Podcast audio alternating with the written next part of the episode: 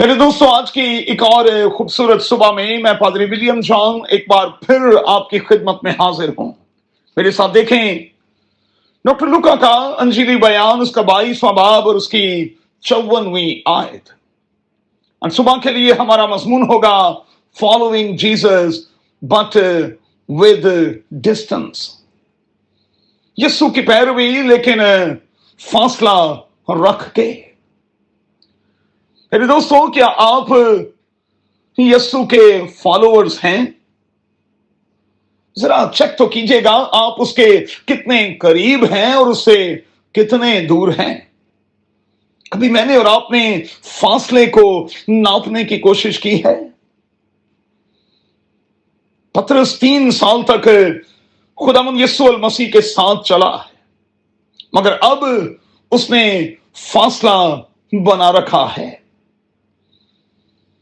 جب ثابت کرنے کی ضرورت تھی کہ وہ کس سائڈ پر ہے، وہ انکار کرتا ہے۔ یہاں تک کہہ دیتا ہے کہ میں نہیں جانتا۔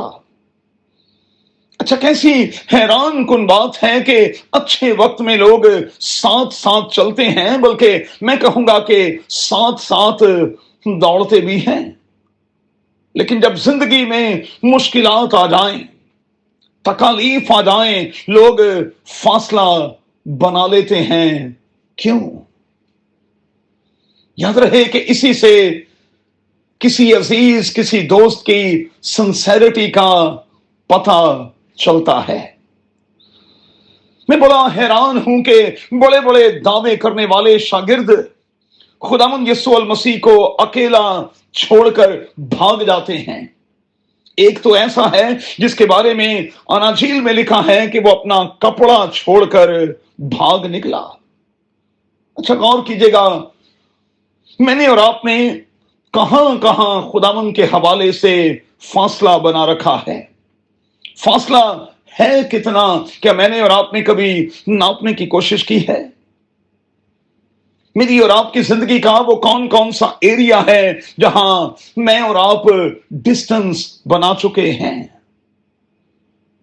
مہربانی سے فاصلہ ختم کریں۔ خدا کے کلام کا کال کیا ہے؟ Come near to God and he will come near to you آپ خدا کے قریب جائیں تو وہ آپ کے قریب آئے گا۔ آئیے آج ہی سے سٹیپ اٹھائیں اور اپنے خداون کے قریب سے قریب ہوتے چلے جائیں۔ یسو کے نام میں، آمین۔